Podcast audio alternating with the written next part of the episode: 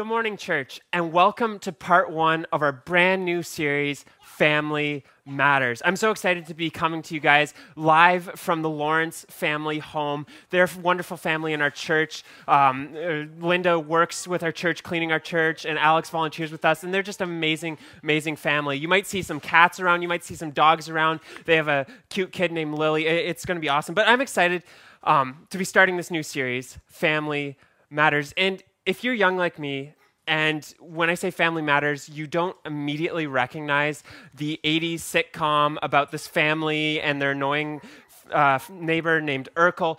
Don't worry. The series was really not going to touch on that show at all, except to use it as a placeholder um, to talk about the importance of family. So now, as we get started, I just want to encourage you guys, wherever you're at, if you're watching on your TV or if you're watching your computer, wherever you are, hop on our live chat. And I want you guys to tell me one simple thing. Tell me what is special about your family what is one thing that's special about your family? And this could be as complicated or as simple as you want. You could, you could tell us a story about how when you were seven, you lost your favorite purple unicorn toy and how your dad drove all the way to Calgary to pick it up because it's the last one in stock across the entire province. Or it could be something as simple as, well, your brother kind of stank, so he started wearing deodorant and it, it, it was nice of him. Uh, whatever you want. Um, for me, I know my family has always been just an amazing support and, and just this amazing support system for me. They've always been so loving and caring. Um, my mom, she was the person who was always in charge of, uh, of the cooking and the cleaning and, and really making sure that our family survived um, which was really great. And she was also the person who really pushed me to be like physically active and to, to, to go deeper in my faith. And, and she was just such a great support. And then my dad, he was, uh, he also helped out with those things where he could, but he was also the guy who was really into making sure we were safe. He was all about safety, ensuring our family stayed alive, which is kind of important, and also that our family had fun. And some of my favorite memory, memories of my family is actually being able to go out, being able to go on vacations together. We would travel all across Canada and just this great, great opportunity to just spend time together as a family. But as great as my family is, and as much as I love my family, I do remember a point in my life where I didn't necessarily like them all that much. Um, and, and some of you can probably relate to you, this. If you have a teenager in your house or if you've ever been a teenager you probably can relate. There's, it's just a period of your life where your family can't really do anything right and you always somehow magically know better than them. And, and it's, it's, it's this crazy period because I remember when I was like 16, 17, 18, somehow I had it in my head that I knew everything. And my parents, who were like 20, 30 years older than me, they had no idea what was going on in the world. Like somehow I had all of the wisdom, and even though they were older and had life experience and knew actually knew stuff, I was still smarter than them. And I remember like I had this awesome family, but at the same time, as a teenager, I was so, so excited to be able to finally move out.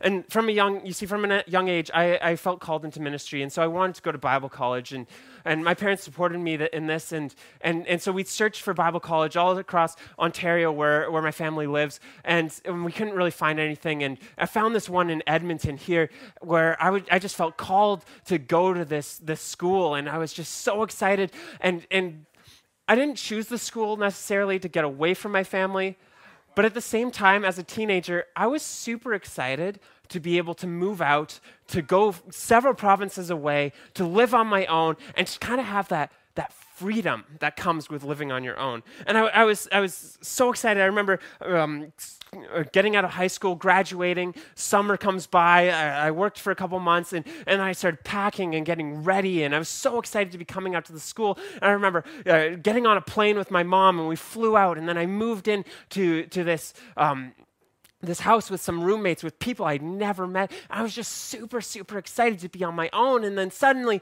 my mom, she gets on a plane and she leaves. And I realized what that freedom actually meant. And it, it came, uh, my plans of being free and being on my own came to a sudden screeching halt when I realized I missed my family. You see, I yearned for so many months, so many years even, to finally be free and to finally be able to do whatever I wanted. But when I finally came to that, got that freedom, I began to realize what that freedom meant.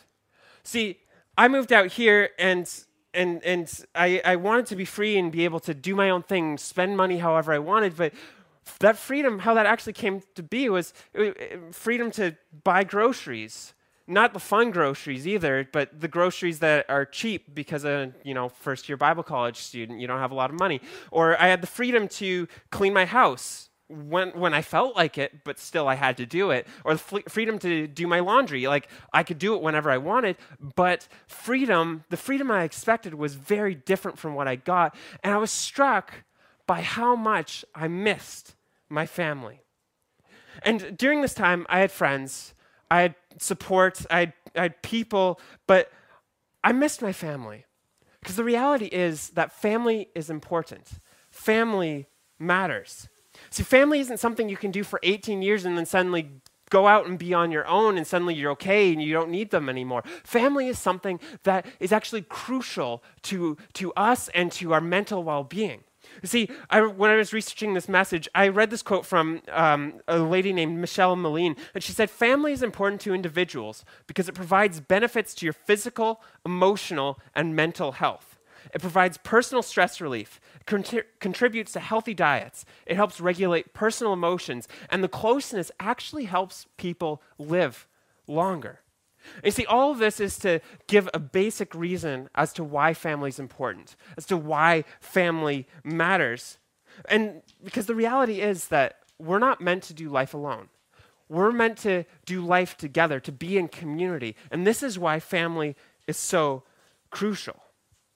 But I think if we're being honest with ourselves, the reality is that very often, even though family is so crucial, we find ourselves distanced from our family. We find ourselves not being able to connect with our families, or we're not close with our families.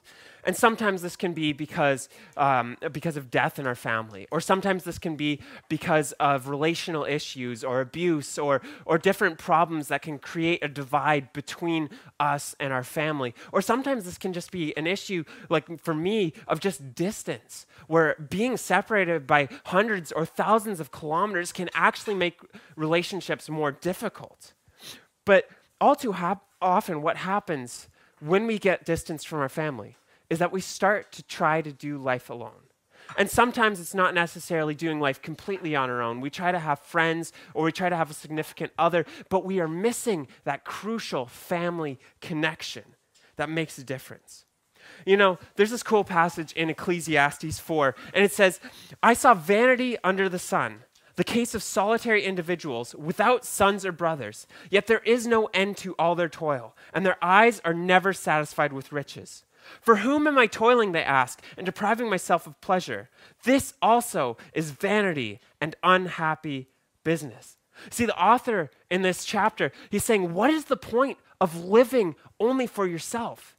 What is the point of fame or money or power or accomplishments if all you're doing is doing it for yourself? Because the reality is that we were never meant to do life alone because there is value in a family. But the reality is that I think we need to shift our perspective on what family actually means. See, when I was re- researching this message, I Googled what, like, the definition of family. And by definition, according to the dictionary, a family is simply a, a group consisting of parents and children who live together in a household which is really just like a medical definition of this is what a family is. But the re- because the reality is, I think that family isn't all about who you were born to or who whose blood runs through your veins. I think family is actually about connection. Who is there for you? Who loves you? Who is consistently by your side through thick and thin, always supporting you no matter what? You know, I read this quote that from an unknown author and it said, Family isn't always blood. It's the people in your life who want you in theirs, the ones who accept you for who you are, the ones who would do anything to see you smile and who will love you no matter what. And you see, that kind of family, that kind of family is important. It's crucial. You know, all too often, I think us as Christians, we get this perspective of a self centered gospel.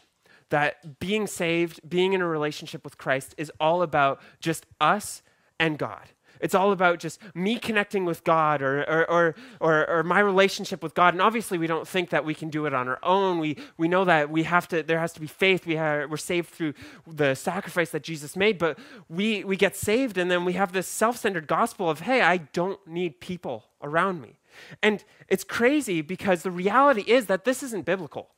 Well, throughout the Bible, we never see people like advertising live on your own, be alone, do this by yourself. It's always talking about community, getting a family, finding a family to surround you. There's this quote by Pastor Erwin McManus who says that Jesus invites us into a community where imperfect people can find acceptance, love, forgiveness, and a new beginning. But eventually, though, that will require you take that you take a chance and see if God can really love you through people. Because it's not all about us, it's about community.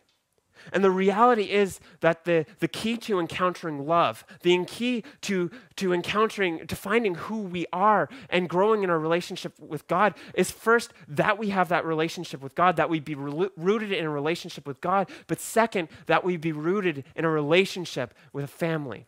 I read this quote by a psychologist and counselor, Rod Wilson, who said, When you're in a context where you're not loved or experiencing love, you quickly define yourself that way. Which is to say, essentially, that if you are not surrounded by people who will build you up and love you and support you and see you for who you are, see the value of who you are and who God made you to be, what happens is you start to default to believing lies about yourself. You start to think about yourself less than who you actually are. And he says this self image is usually just a quotation of others. You know, going back to the passage in Ecclesiastes, um, the author, he says, I saw vanity under the sun, the case of solitary individuals. Yet there's no end to all their toil, and their eyes are never satisfied with riches. This also is vanity. This also is pointless.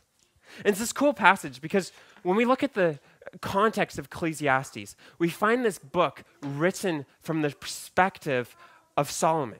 King Solomon, son of David, the guy who God came to and was like, Hey, I will give you anything. Just tell me what you want. And he's like, Wisdom.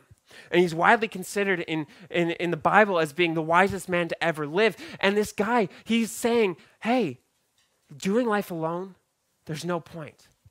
And there's some debate in scholarly circles as to the actual writer of Psalm of, of Ecclesiastes, and it's assumed that it's actually written by a pseudo writer, written in Solomon's name, working from her earlier writings from Solomon and essentially echoing Solomon's inner thoughts. But it's kind of cool reading the book because throughout the book we constantly see Solomon, this guy with money, this guy with power, this guy with with fame and acclaim and people looking up to him. He's constantly saying everything is vanity all money, money is pointless. Fame is pointless. Accomplishments is pointless. Everything he's built, he says, is pointless. And at different points in the in the book, he says the only things of work worth. Or in chapter three eleven, he says is happiness. In chapter three twenty two, it says in, is enjoyment of your own work. And then we come to chapter four, and he says that working alone is vanity. There's no point in it. Working for yourself to try and accomplish things, oh, if you're all by yourself, is pointless.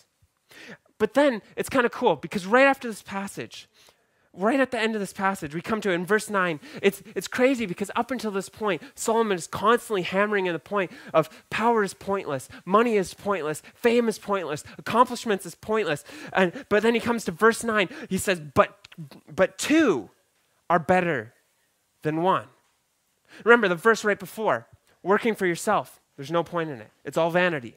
Doing, thing, doing life on your own, it's all vanity. But two are better than one because they have a good reward for their toil. For if they fall, one will lift the other up. But woe to one who is alone and falls and does not have another to help. Again, if two lie together, they keep warm. But how can one keep warm alone? And though one might prevail against another, two will withstand one. A threefold cord is not quickly broken. It's kind of crazy. throughout this book, we see him tell us power is pointless, money is pointless, fame is pointless, doing life on your own is pointless. But having someone there for you, having a family, having people to support you and lift you up in your dark seasons, having people to help you out when life gets difficult, that's what matters. See, family matters, community matters. You know, for me personally, going back to when I first moved out to Edmonton, I, I was, I, I'd moved away from my family to, to Edmonton, and, and I had friends, but I found that my first couple years of Bible college were really difficult because I had friends, but I didn't have a family. I didn't have people who I could rely on through anything to support me no matter what. And it wasn't until I actually came to Gateway and I joined the youth team that I began to find that family once more. And it was, it was crazy, especially like my first couple years at Bible college. It was, uh, big family holidays like Thanksgiving and Easter were so difficult because my friends would just go off and, and, and go off to their own families, but then I was stuck on my own. But coming to Gateway, I, I had a family actually take me in and invite me in to their family for Thanksgiving and for Easter. And I just had people who would surround me and support me no matter what. You see, we call you the Gateway family almost every week. And it's not because we have this weird view of all of us being somehow magically related. That's not it at all. You see, rather, it's because we want to be a place where people are lo- can find love and acceptance. We want to be a place where people can find a family or they can find others who they can laugh with, uh, learn with and grow together. We want to be a place where, where people who need a family can meet others and, and serve together and, and spend time together and, and grow uh, in, in, community, where, where there will be a, a group of people who will support one another and love one another no matter what. See, this is why we emphasize groups and teams at Gateway. It's not because we want to pad our numbers or because we believe that we ha- need a million people to help us out. It's not because we, we want to not do work and make people do stuff for us for free. It's all about community. It's because we want people to get together. We want people to connect. We want people to grow. We want people to, to, uh, to connect with one another and to grow into and develop family and community. We want to see people build relationships with others who will help them do life. Because we firmly believe that life is better together and family matters. So, who is your family? Who do you have in your back pocket who will, is there for you, who will support you no matter what? Who do you have who, who will love you unconditionally no matter what's going on in your life and will help you no matter what's going on in your life? See, if you don't have an answer, I want, really want to push you, I want to encourage you to find that family. Find people who will be there for you. Find people who will support you, who will surround you, who you can do life with. You see, this doesn't have to be anything difficult. This can be as simple as joining one of our Gateway groups. We have a brand new semester that's going to be launching in a couple weeks. Stay tuned next week for more details. But as simple as joining a group, testing something out, playing board games together, or, or going through Bible studies together and, and just connecting with people. It can be as simple as, as um, ma- making some time, being intentional to connect with some friends you haven't seen. Play some board games together, play some video games together, but just being intentional in those relationships. It can be as simple as joining a Gateway team and and serving with other people because serving together is actually a great way to connect with one another. Or it could be even just connecting with your family, calling, being intentional in those relationships that you already have, and being intentional to find a family. See, whatever finding a family might look like to you, it doesn't matter what the specifics are. But what matters is community is being in community together, is building one another up, supporting one another, and finding that family. Because we were never created to do life alone. So maybe it's time that we actually start to do life together. Father God, I thank you for each and every person who is watching this service right now. For all of the amazing families and groups and communities that we have within Gateway, God. I just pray that those relationships will continue to grow and flourish even as we are social distancing and distanced from one another. And God, I pray especially right now for people who are separated, people who don't have those communities, people who don't have those families and people to support them. And God, I pray that you will give them the courage and the strength to seek those people out, to seek out those connections. That we won't be a church of individuals who just gather together to worship, but that we will be a church with smaller groups, communities gathering together, and that people will be able to find a home and find a family at Gateway. Pray this all in your name. Amen.